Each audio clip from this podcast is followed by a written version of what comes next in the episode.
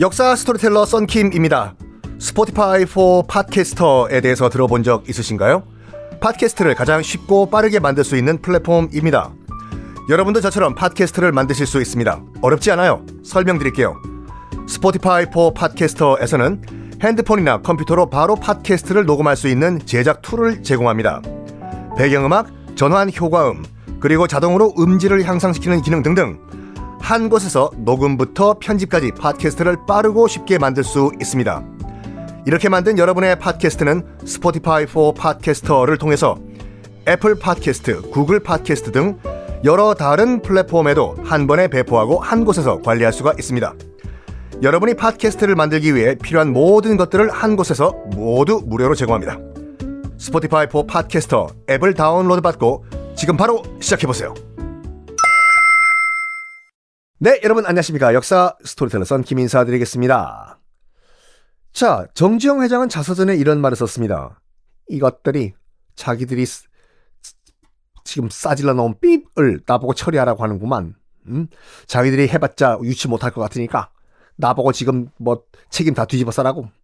야, 내가 누구야? 나 정주영이야. 나 한 번도 실패한 적 없어. 그래, 내가 한 번 이거 나 이거 유치 한번 해볼게. 가자. 가자! 해서, 어, 전 세계에 있는 현대 지사들 다 동원합니다. 당시 이제 그 IOC 총회가 서독, 통일 전 서독 바덴바덴에서 총회가 이제 그 결정이 나요. 서독 바덴바덴에서 이제 다음 올리, 88년도 올림픽 개최지가 결정이 나는데 다 가요. 서독에. 당시 뭐, 어, 현대도 가고 다 가요. SK도, SK가 아니라 그, 그 당시 선, 선경이었죠. 다, 다 가. 대한항공, 조중훈 회장, 다 가. 기업인들. 왜? 전경련 회장.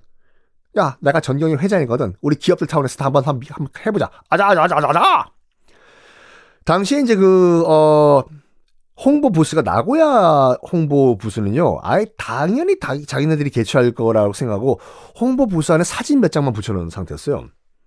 근데 대한민국 서울 홍보 부스에는 대한항공 승무원들이 한복 곱게 차려입고 안녕하세요 서울 파이팅! 적극적으로 비디오도 막 KBS에서 만든 비디오. 영상 틀고. 그러니까 사람들이 놀랐대요. 이게 불과 30년 전만 하더라도 전쟁하던 서울입니까? 맞습니다. 우리가 이렇게 성공했습니다. 비디오로 막 KBS에서 막 특집 다큐멘터리까지 만들어가지고 보여주고 막 이런 식으로. 일본이 얼마나 그따 치사하게 그 공작을 펼쳤냐면요.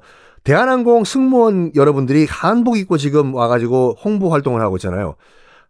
한국에 기생동을 한다라고 비난까지 썼어요. 아이고 참네. 아우.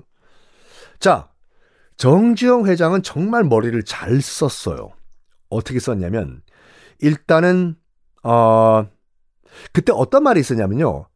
52표 총 그 투표 수가 52개 회원국의 투표가 나오면 대한민국 서울은 딱 두 표 받는다.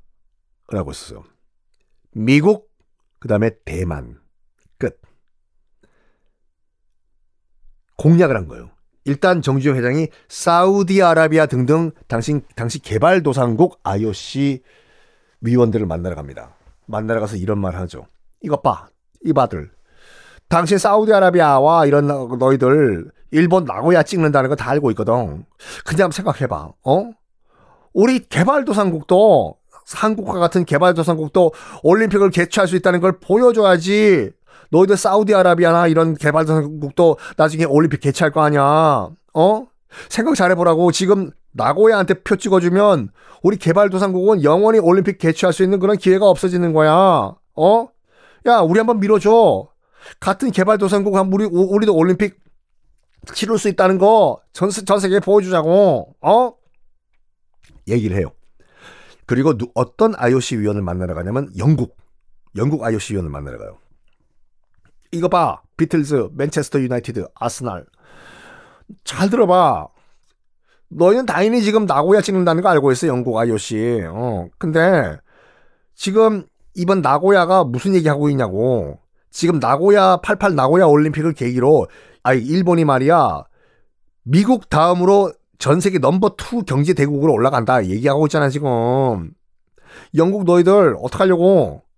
수출품 잘 봐. 지금 일본이랑 다 지금 겹치잖아.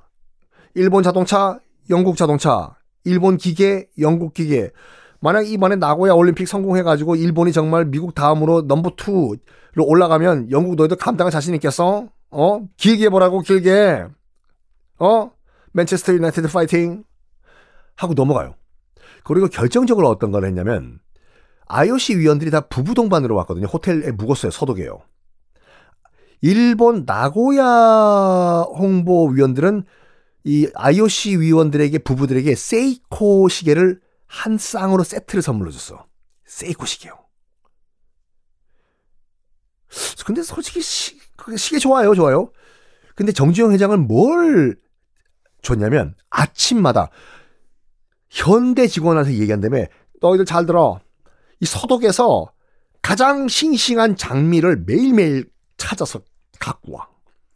해서 빨간 장미를요, 아침마다 바구니에 넣어서 싱싱한 장미를 아침마다 IOC 위원들이 묵고 있는 방 앞에다 놓는 거예요. 꽃 바구니를요, 장미 바구니를.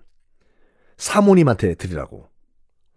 이거 진짜, 와, 이건 감, 이건, 이건, 야 신의 한 수예요. 뭐 여러분들은 다 잘 아시겠지만, 대부분의 남자들, 남편들은요, 부인한테 잡혀 살거든요. 아니라고요? 지금 댓글에 한번 논리적으로 증명해봐요. 그러니까 부인이 너무너무 좋아하는 거예요, 아침마다. 매일매일 아침마다 공수했어요. 싱싱한 장미를.